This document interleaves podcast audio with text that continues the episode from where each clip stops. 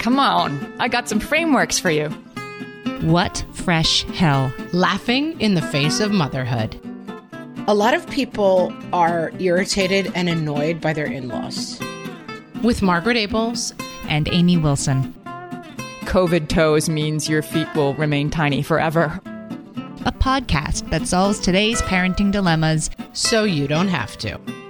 What about yourself? Yes.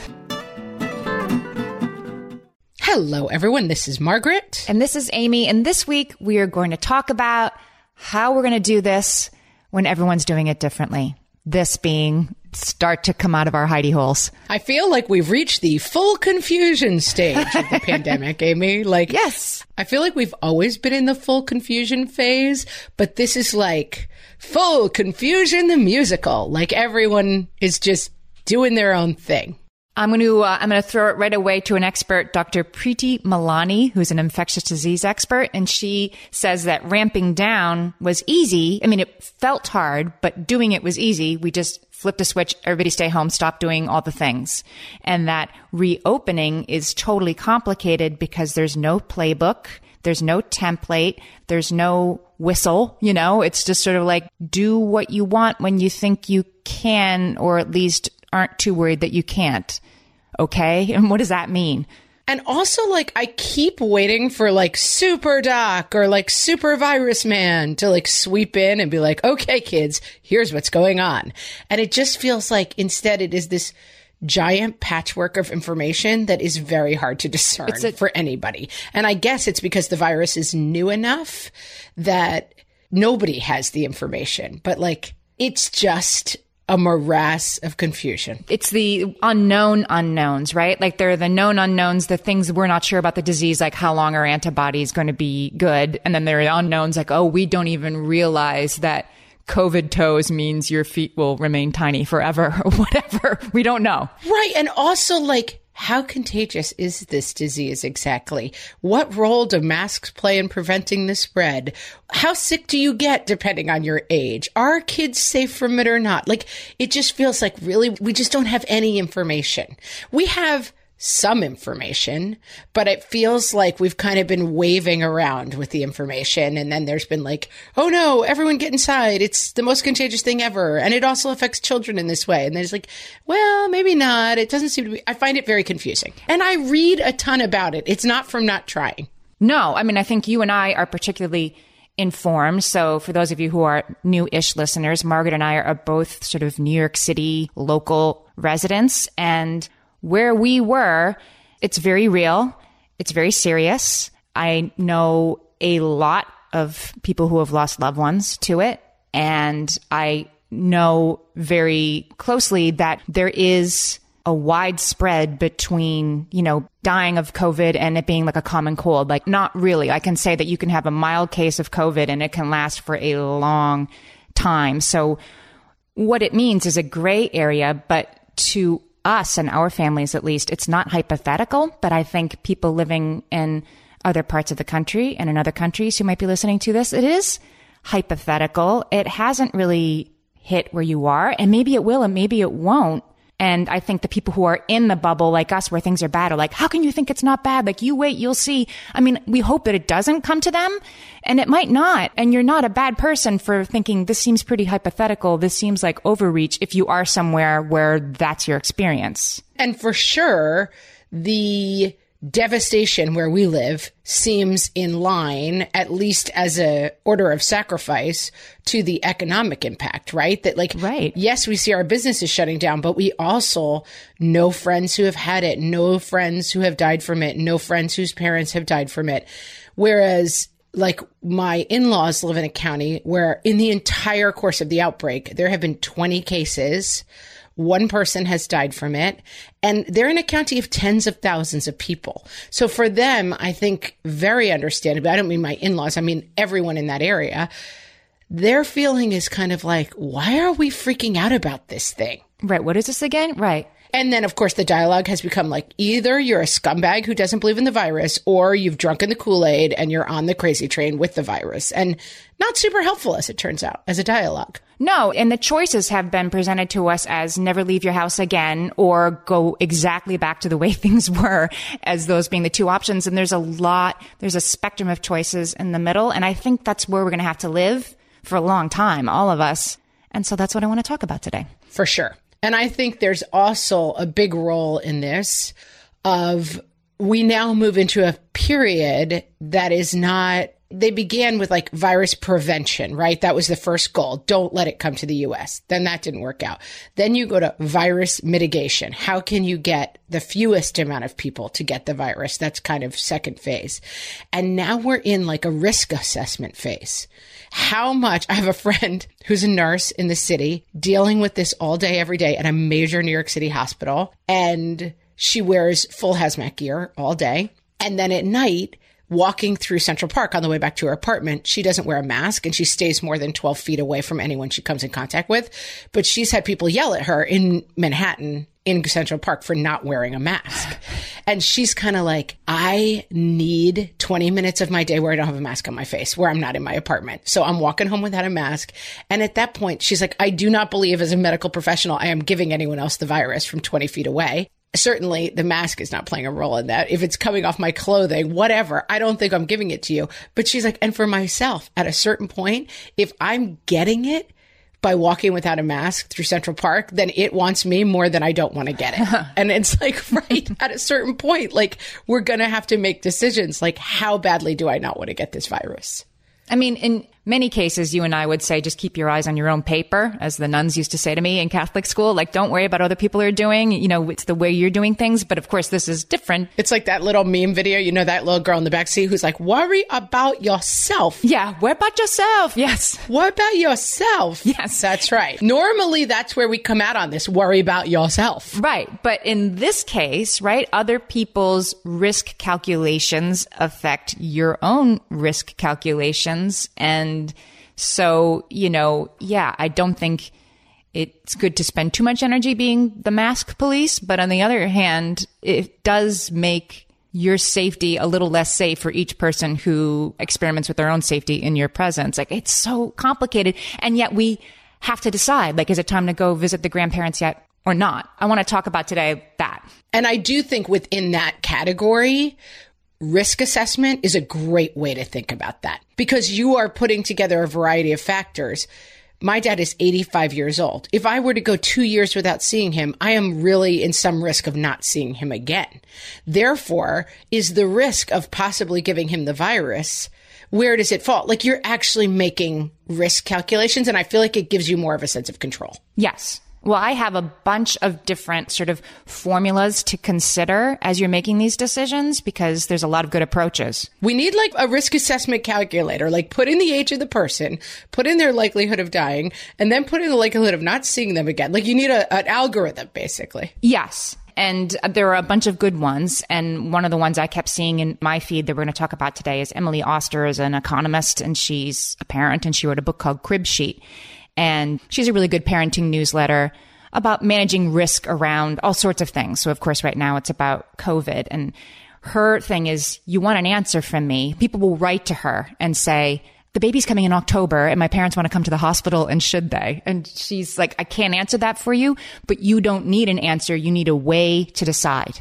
And so that's what we're going to talk about. Good point. This is what we just said. We're geniuses as usual because the experts are totally backing us up. yes. So let's talk about the types of risk that we are considering and how they affect us, because that's one sort of metric way to look at this. I got these from Leana Wen. She is the former health commissioner of Baltimore, and she wrote an article for the Washington Post. Like, here are some types of risk you're considering, and here's how to categorize them because it helps you sort of understand them. So the first one is pooled risk, which is like your friend being yelled at in Central Park. When you engage in high risk activity and you are around others, you are increasing their risk. So that's pooled risk. Although you're not by walking by them without a mask at 20 feet. But okay, yes. Well, that's just it. I did just read, I think it was Emily Oster. She just said, like, you know, keep in mind, we haven't yet, there have been cases at, you know, choir rehearsals and birthday parties and stuff with lots of people. We haven't yet had a case that we trace back to walking by somebody outside who wasn't wearing a mask. We can't say it hasn't happened, but we don't know it has. Right. Although it's very difficult to know, right? I mean, that's the other thing. Then you see people on Twitter who are like, I've been fully quarantined for three months and I got it. And you're like, wait, what does that mean? But it's also anecdotal evidence. It may not be very good. Like, it's just very hard. That's the X factor. Did the Domino's pizza guy come at some point? Because then, you know, the vacuum sealed jar was opened. Yeah. Did you see? This is just a sidebar that is worth mentioning because it's so funny. Did you hear that Chuck E. Cheese they were putting their nobody's going to Chuck E. Cheese, right? And I mean, if you're going to Chuck E. Cheese, I almost have to take my hat off to you at this point. But yes, I have an easy answer. If you're wondering if you should go to Chuck E. Cheese, I'm pretty sure about the answer. We've all been looking for an excuse not to go to Chuck E. Cheese for years, and we haven't. If you're still going, I don't know what's happening with you. So, of course, no Chuck E. Cheeses are open, and they're like, you know, they need to make a dime too. So they were putting Chuck E. Cheese pizza up on Grubhub and DoorDash and all these apps and nobody was buying it. Right. So they renamed themselves in some areas Pasqually's Pizza. Okay. And I guess Pasqually is a very minor character in the Chuck E. Cheese universe. It's his friend or something. Universe? I've never done that deep a dive into that. yes.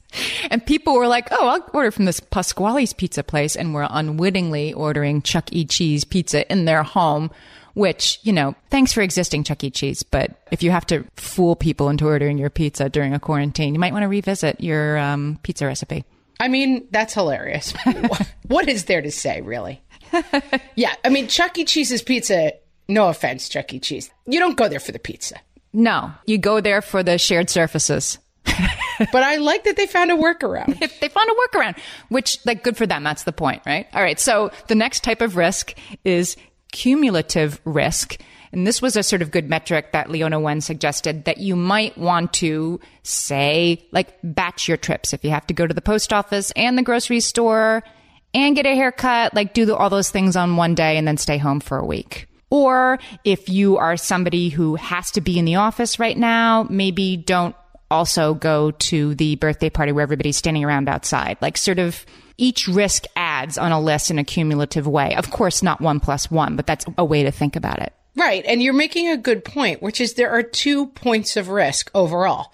Don't get the virus. Don't give the virus to a ton of people, right? They're different things. Right. Taking chances where you get the virus, look at your own paper. Worry about yourself. I don't have anything to say about you not getting the virus. But don't give the virus to a ton of people is worth spending a lot of time thinking about.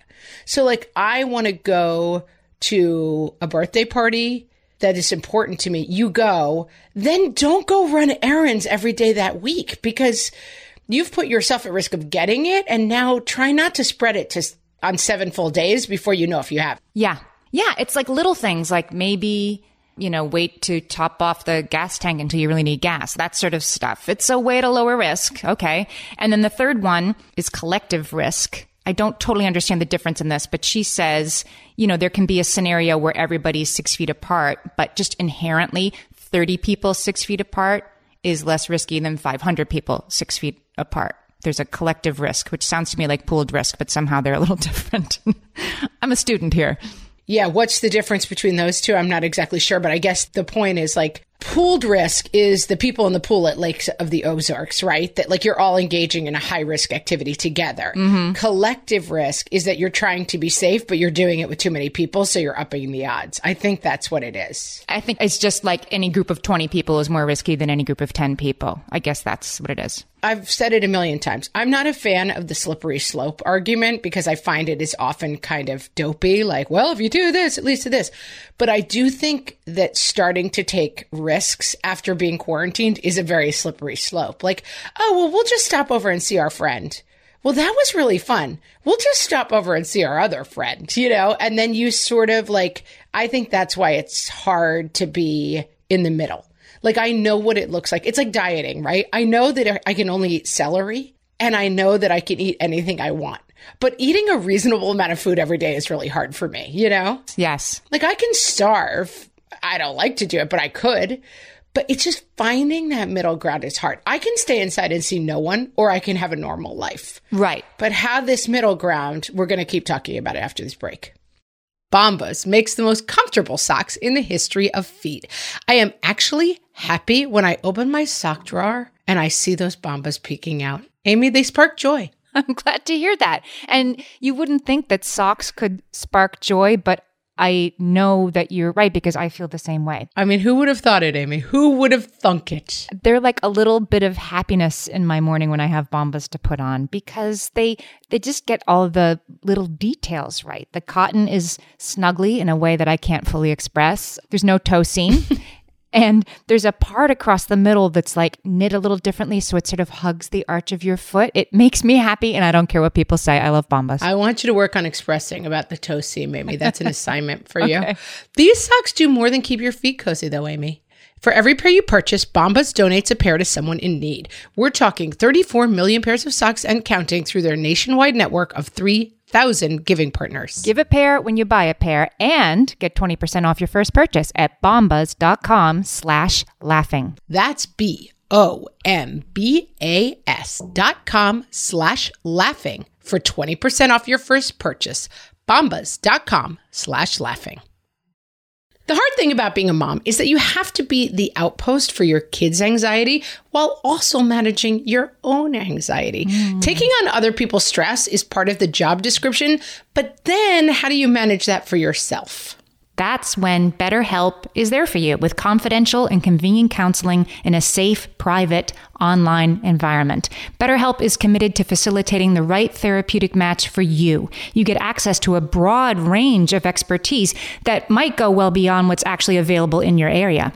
And BetterHelp is more affordable than traditional offline counseling, and financial aid is available. Send a message to your counselor anytime. Get timely and thoughtful responses, plus weekly video or phone sessions. Start living a happier life today. Go to betterhelp.com slash fresh and use the code fresh to get 10% off your first month of BetterHelp.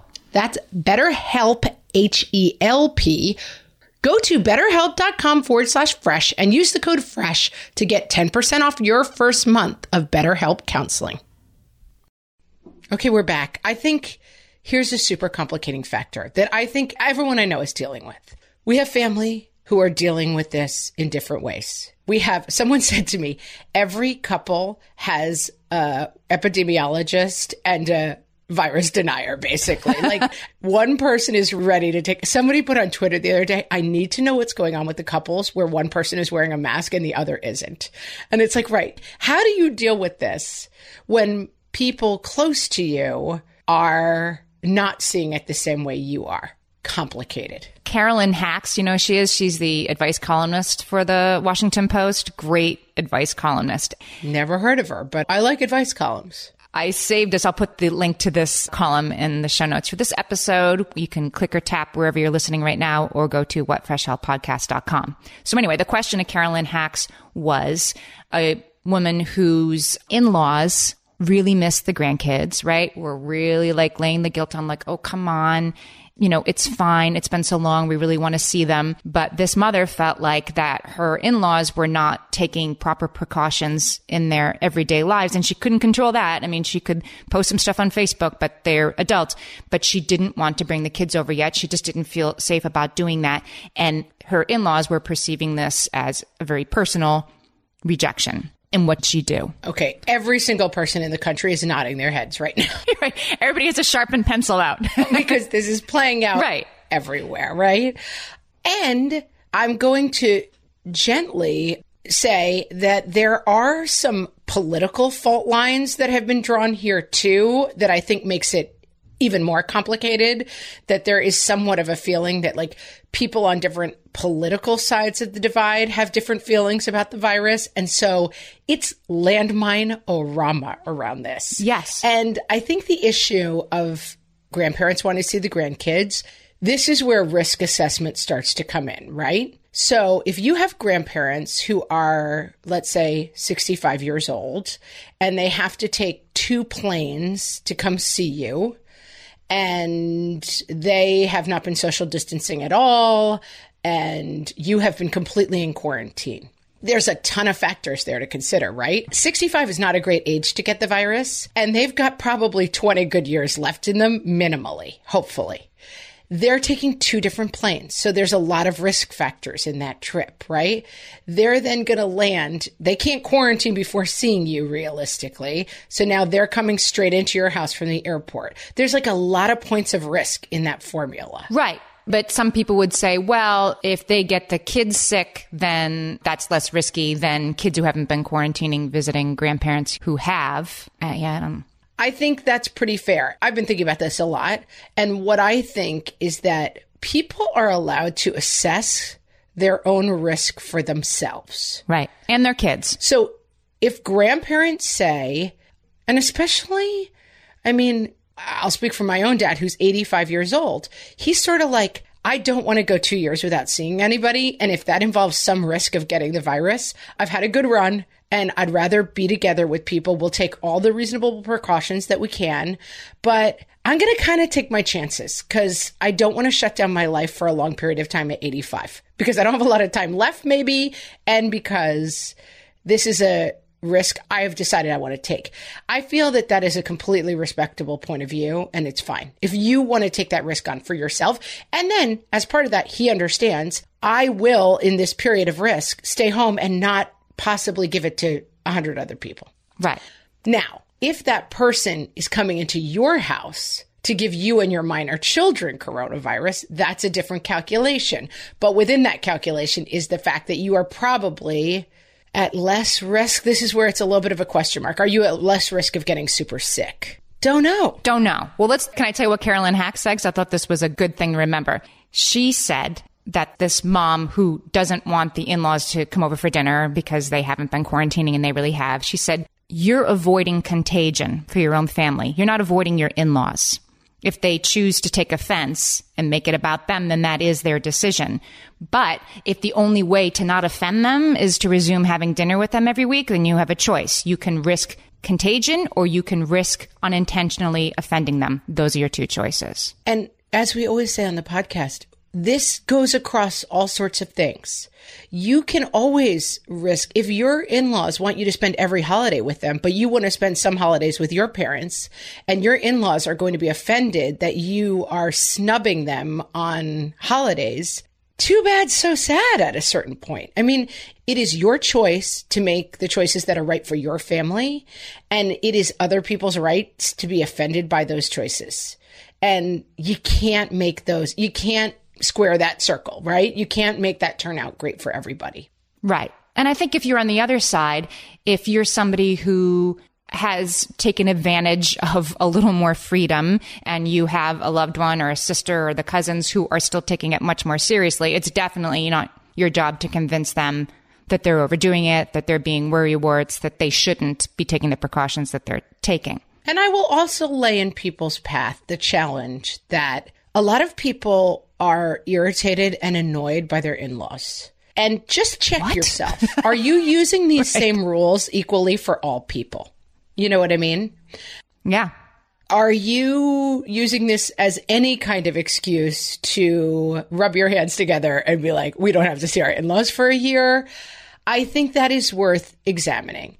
And I think, what do we always say? Work from your point of maximum generosity. Is it possible that you could offer your in laws, we can hang out in the yard in chairs that are six feet apart outside on a sunny day? That seems pretty reasonable to me at this point. Your in laws should be allowed to take their own risk, but I agree that you never have to risk contagion to your own family. That is an absolute acceptable boundary. Just make sure that you're kind of using the same rules for both people. And I think it is complicated. We're able to see my dad because of the structure of where we live, because we're able to do it more safely. You're able to drive there. We're able to drive there. Uh huh. It's a lot harder to see my in laws. They have to take two planes and it's more complicated.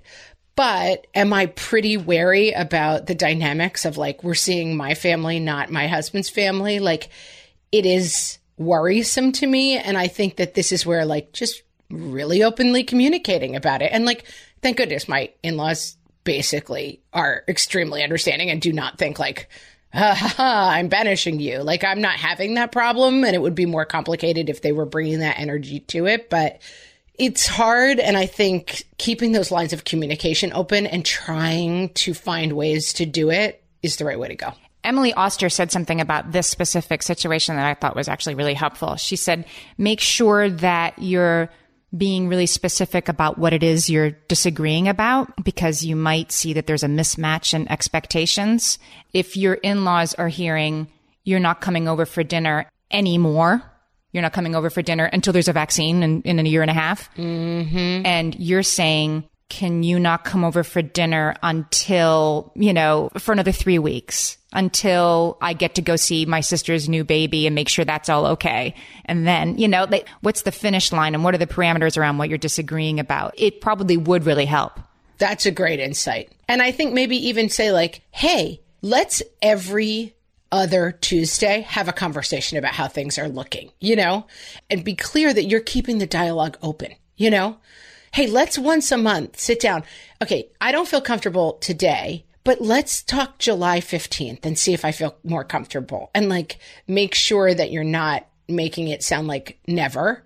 And then the other thing I would really suggest, and this is something that I feel like I've had an insight about overall in terms of make it quarantine coronavirus the fun version in the way that is most possible. So my daughter's class had a second grade production of The Wizard of Oz. And the idea that it was canceled was like so upsetting. It's just a very special production. They do it as second graders. Everyone's been looking forward to years. Her older brothers have both been in it. It's the biggest deal of the year. And it, of course, got canceled because it was it was happening the week after. And so we are now doing like a Zoom version. And it's just turned out to be so cute and winning in a lot of ways. Like the kids have gotten really creative. And like one small example is the, my daughter plays the scarecrow and the tin man. And we kept saying to kids, like, try to find stuff around your house that you can pass, like that can be the props, and then they pass them through the screen. And we kind of taught them how to do that. And the little girl who plays Dorothy for the Tin Man scene, she turned to her mom. She's like, I need like a oil can for the Tin Man. And the mom handed her a can of WD 40. And it's so funny in the show when they use WD 40 to loosen up the Tin Man, you know, and they're just acting it out. They're all in different screens and stuff. But we were saying later, like, it's fun to lean into the creativity of it, you know?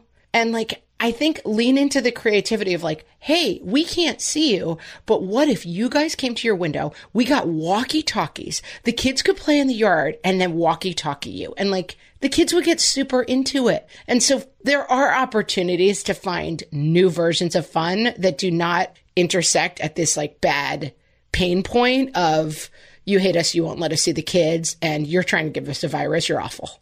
right. Something that's really helping me right now is to try to remember as a you know, the er planner. I have an extended family. I have five brothers and sisters. My kids are three of 14, soon to be 15 grandchildren. And we often all get together over the summer.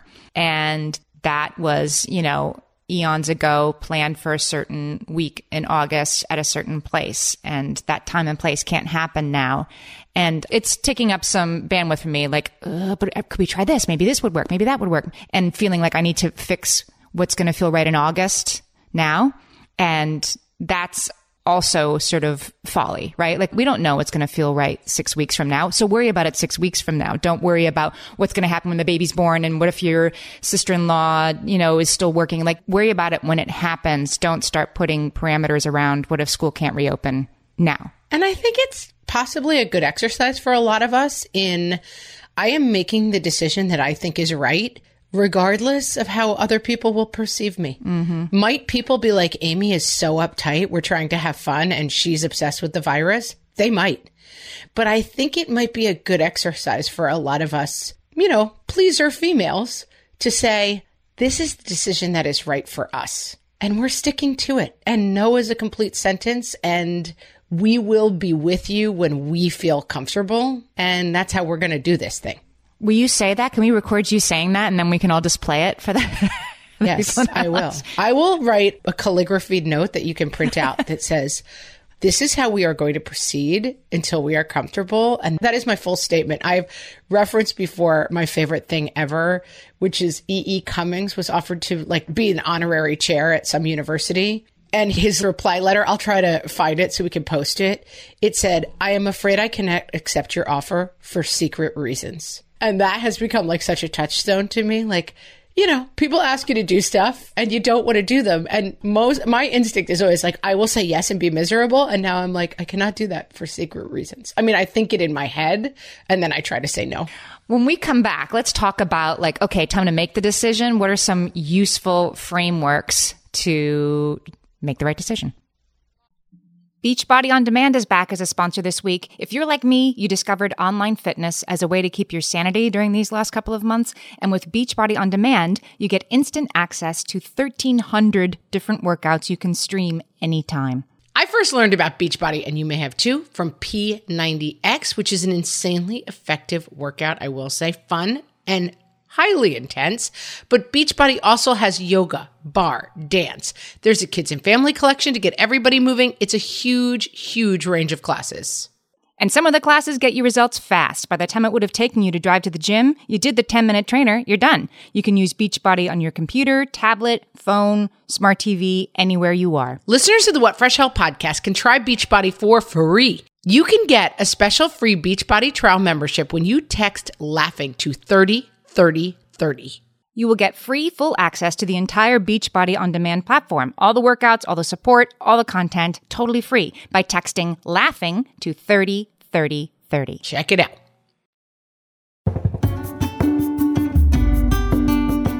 And now, summer rules last year versus summer rules this year. From the What Fresh Hell podcast. Last summer, Honey, have you seen the kids? Huh, I guess they must still be playing at the neighbors. This summer, I love books. My favorite series is Diary of a Wimpy Kid and My Weird School. So, like, there's this other book. It's my favorite, Lulu and the Brontosaurus. It's about this, like, spoiled girl, and she. Oh, I am literally begging you to stop talking to me and go outside. Last summer. One Piece or Tankini?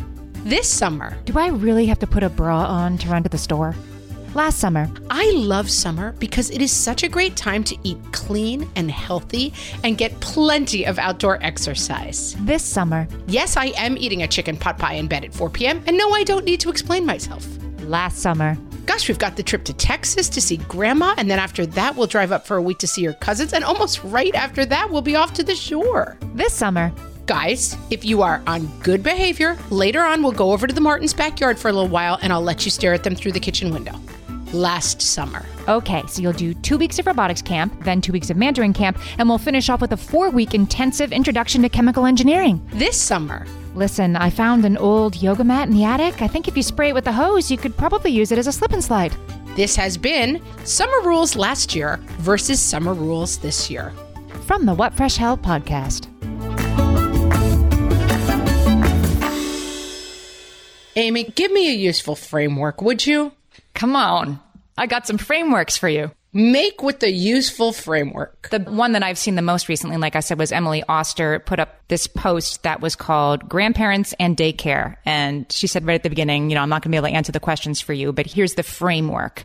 And I thought this was very useful. So her framework, the first thing to do is to frame your question. Say your question is, should I send Charlie to day camp this summer? Make sure as you frame the question that you are thinking about the alternative. Like, I'm going to send Charlie to day camp or hire a babysitter. I'm going to send Charlie to day camp or wait two more weeks and then reassess and then maybe do it. It doesn't have to be, I'm going to send Charlie to day camp or, you know, give up my career and never work again. Right. Make sure you're understanding, you're deciding between two things and then make the two things accurate. Also, I think you can reframe other people's questions.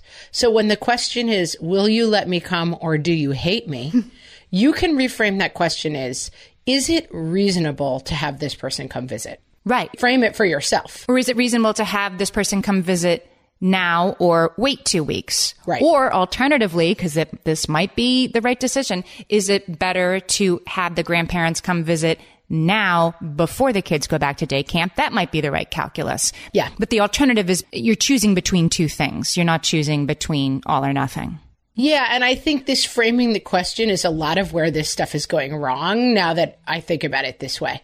Is this person a mask denying virus moron or is this person safe? Yes. That's not a great question.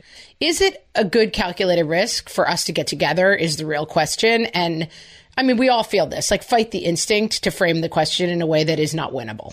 Right. The next thing she says is then you have to evaluate the risk of what you're doing. She says, you know, what is the actual risk of serious illness from doing this? Now, I think she gets in this post a little simple on like, for most people, the virus is very mild. And I'm here to tell you that there's a lot in the middle between asymptomatic and in the hospital.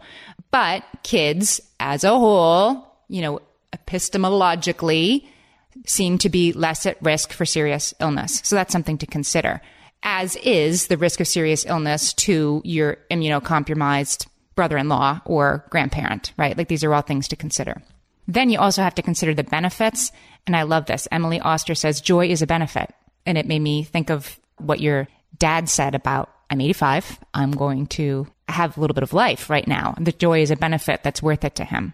Yeah, I think that's a really fair call that people underestimate quite a bit. And then, you know, you make your decision. And then, as we like to say, then you make your decision, the right decision to have made.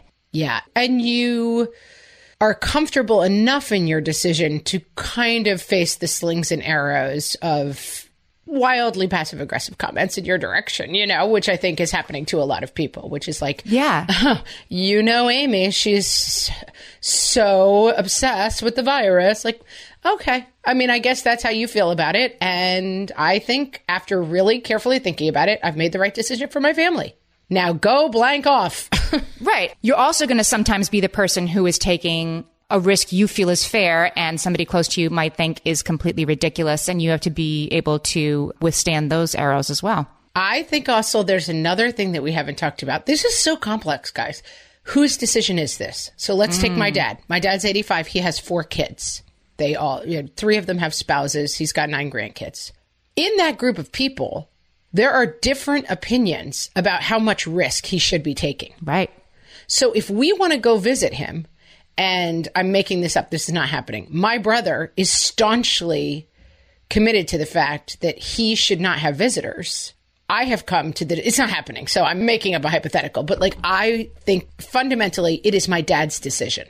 But I also maybe have to weigh in the fact that, like, if I accidentally give my dad coronavirus, my brother may never speak to me again. Like, there's a lot that goes into this. It's not straight lines. Mm-hmm. But I think keeping the lines of communication open and saying, this is the problem. We're terrible as humans at risk assessment, right? You can read a million stories about, like, how people misassess risk in their lives.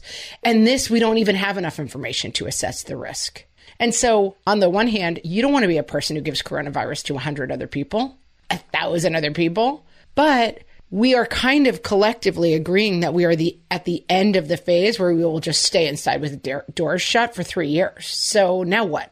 Right. We can't get to zero risk, right? That's not possible for a long time to come. So we have to mitigate the risk, not wait until there isn't any risk. Yeah. And so, and then I think letting people the only place where we're saying stay out of other people's way is let people make you make your risk assessments for yourself and let other people make their risk assessments for themselves. Leana Wen, who I talked about before, she has some harm reduction strategies she talks about because she's sort of saying like you have to mitigate the risk. You can't wait for it to be gone and you can't stay inside forever. So here's how you can mitigate your risk. And she has three variables and these are obvious, but it's a really good way to sort of get your hands around the problem. And here's how I'm going to address it in this particular question that I have. So the three variables are proximity, activity, and time. And she said you can decrease your risk by modifying those variables. So she used the example of like, I really want to see my friends we haven't seen in a while. Okay. Do it outside, bring your own cups, and don't stay very long, right? And don't bring the other friends also. Those are all, you're working with the dials there and mitigating your risk with each of those variables. Does that make sense?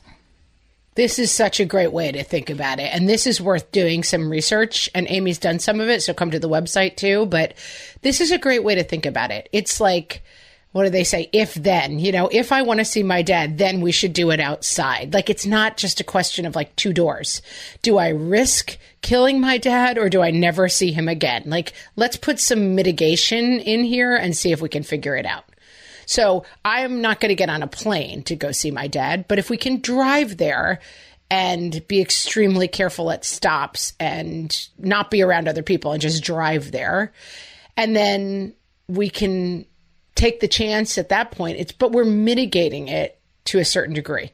And then this thing of like, yes, can you get together with people outdoors? Can you one of the things we're talking about a lot for the summer is like quarantining. Like, okay, let's figure out the three or four families that we're going to be together with. Right. I think that's a good strategy. It's complicated because you have to have some sort of agreement of like, this is the level of risk we're all engaging in when we're not together, right? We're only going to the grocery store. We're only going to these same three places that we all go.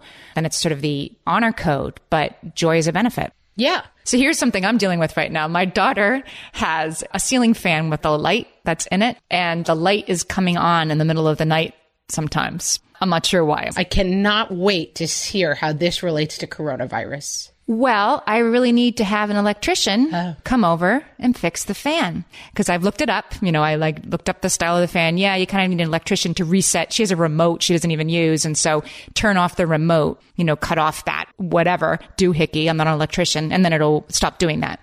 But I have to have an electrician come into my house and I've been putting it off and putting it off because of the risk to my household and nameless electrician by bringing somebody into my house to fix something that can kind of wait. Except now it's happening like three, four times a night. And she's like, Mom, can you please get this light in my room fixed? So I think it's time to have an electrician come over to fix the fan in her room. But, you know, these are the things you can kind of overthink, except in this situation, maybe not. I, there's another, um, Vox put out a very good sort of image. Like, if you're going to take risks, here's what you need to consider. And at home, their number one tip for at home was like, don't let people in your house who don't live there. That's the number one way to keep your home a, a safe space. But I mean, we're not on the prairie, Amy. I mean, we're four months into this. Someone's got to fix my washing machine. Can't we just leave the house while they're there? Can't you just wear a mask at night? And then come back after they yeah. leave? Well, you can. That's a risk that's probably worth taking. We did have a leak a month ago. Like the kid's bathroom was leaking, like through the floor. Like a plumber came in. Like there's need to do and wait to do. And I guess I'm moving from the need to do into the like, okay, I don't have to wait any longer to do this nice to do thing. But yeah, that's how I'm coming out of my hidey hole. That's what I'm working on right now. I think when you think about mitigation, it's just there's a very human instinct to personify what's the word where you give like human traits to something inanimate? It's like anthropomorphize. Anthropomorphize yeah. The virus. Like it's gonna hang out. Where it's gonna jump on that guy after we leave. it's like you have to i think it is important when you're doing the mitigation to be like let me think through all the steps. I do think like oh my gosh i need to get my house clean and my house yes i think think of it from the housekeeper's point of view like is it worth asking her to take the risk to be hanging around your family all the time. I would skip it. But I think the idea of like, how is the virus getting on my friend walking through a park 20 feet away from people in a breezy park? I don't think it is. Mm-hmm. I don't know, but I think we have to start just really thinking through the like points of danger and realizing that sometimes they're never zero could it happen? Anything could happen. Yeah, we have to make realistic choices, right? Yeah. This is, we've come to the point where we can't just stay inside 100% of the time for the next three years. That's not feasible either. So we have to make choices around this. We are forced to do this in this moment. Yeah, and your choice could for sure be like, I'm going to YouTube this lamp until I figure out how to do it myself because I don't want to take the risk. But I think in that example and in other examples, there's probably a way to do it that's pretty low risk if I need to make this decision now, like I don't need to worry about how I'm going to get to see. I have a new niece or nephew being born this month, and I am, believe me, if I will do whatever I have to do to see that baby, even if it's, you know, down a hallway behind two glass doors, right? Like I'm going to see that baby. Yeah, and like not for nothing, it's summer right now. Like we don't know if this is still going to be around in the fall. It's a lot easier to stand outside someone's window and look at a baby in August than it is in January. That's true. So uh, hopefully by January, someone will. My son at night he's very anxious. And at night, he's like, Mom, who's working on it? Who's working on it? And I'm like, uh, okay, Bill Gates is working on it. He's rich and smart. Okay. Uh, let uh, Google scientists. And I'm like, these are who's working on it. But that metaphor, it like stays with me. Like, who's working on this? Someone please figure this out. Somebody do something. Get on it, guys. We have to go back inside by October the latest. Someone help us out here. You know what I'm going to say for this week? I'm going to say solving it, Solving it. solving it a little bit at a time because these are very personal decisions. Yeah, I mean, we're not going to solve this, but you guys, we're going to have to figure out what's next, and we're going to have to be smart. Wicked smart. We're going to be wicked smart, and we're going to have to take some chances, and we're going to have to stand our ground sometimes, men and ladies. We want to hear how this is playing out where you are. And there's a bunch of ways you can tell us. You can come to our Facebook page and our Facebook group at What Fresh Hellcast. There is always a lively discussion happening there. Always lively. We're also on Twitter at WH Podcast. Amy likes to post helpful articles there. Yes, I will post links to all the studies and stuff we've talked about today. And you can also find those on our website at whatfreshhellpodcast.com. And if you're enjoying our videos, and let's be honest, you are, you're going to want to come find us on YouTube and wait for it, guys. TikTok. That's right. I said TikTok. My kids are so embarrassed, Amy, that we started a TikTok. They keep yelling at me about it. They're like really embarrassed that I'm going to like start dancing on there and one of their friends is going to find it and they're going to have to like drop out of school and move to a monastery. Well, they might. They might. That's a risk that they should consider. Yeah, they're not considering it. They're like, Mom, I'm getting a lot of this. Mom, Mom. Like, you cannot be on TikTok. But we are on TikTok. so, guys, come check it out. It's your choice. It's your choice. You decide for yourself if you're on TikTok. Yeah. Don't tag my kids. They don't have TikTok, so they'll never know what we're up to there. Perfect. That sounds good. And, uh, guys, be safe as you start peeping out of your hidey holes. We'll talk to you next week. Talk to you next week. Goodbye.